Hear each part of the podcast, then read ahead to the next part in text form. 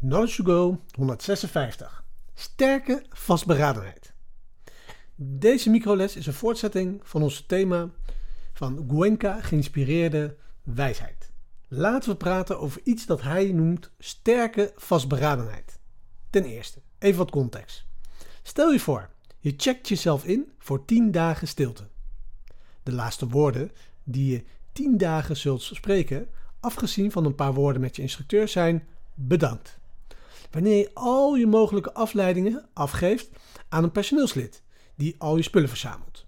Je computer, je smartphone, dus geen internet, e-mail, sms, WhatsApp, bellen enzovoort. Je dagboek, je mag ook niet schrijven. En je boeken, je mag ook niet lezen. Alles wat je geest zou kunnen beïnvloeden. Je mag alleen je kleding en beddengoed houden. Geen afleiding. En pure stilte.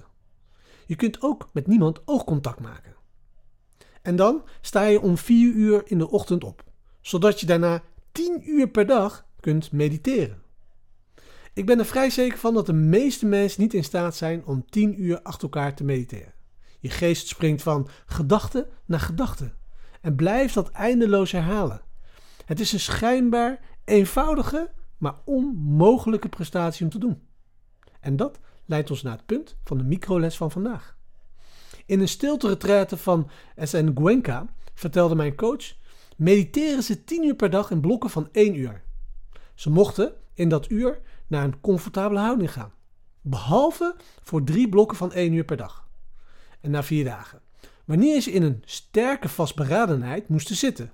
Gedurende de tijd dat ze helemaal niet mochten bewegen. Niet hun benen, of jeuken aan hun ogen, of iets doen om de tijd te controleren volledige stilte. En dit is een redelijk grote uitdaging, want zoals je kan voorstellen, als je het nog niet eerder hebt gedaan, je lichaam heeft de neiging om na ongeveer 30 minuten een beetje houterig te worden. Maar je kan niet bewegen.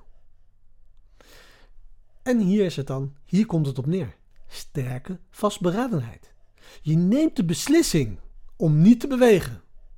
En dan negeer je alle impulsen die naar je schreven om je benen of je ogen of je handen te bewegen.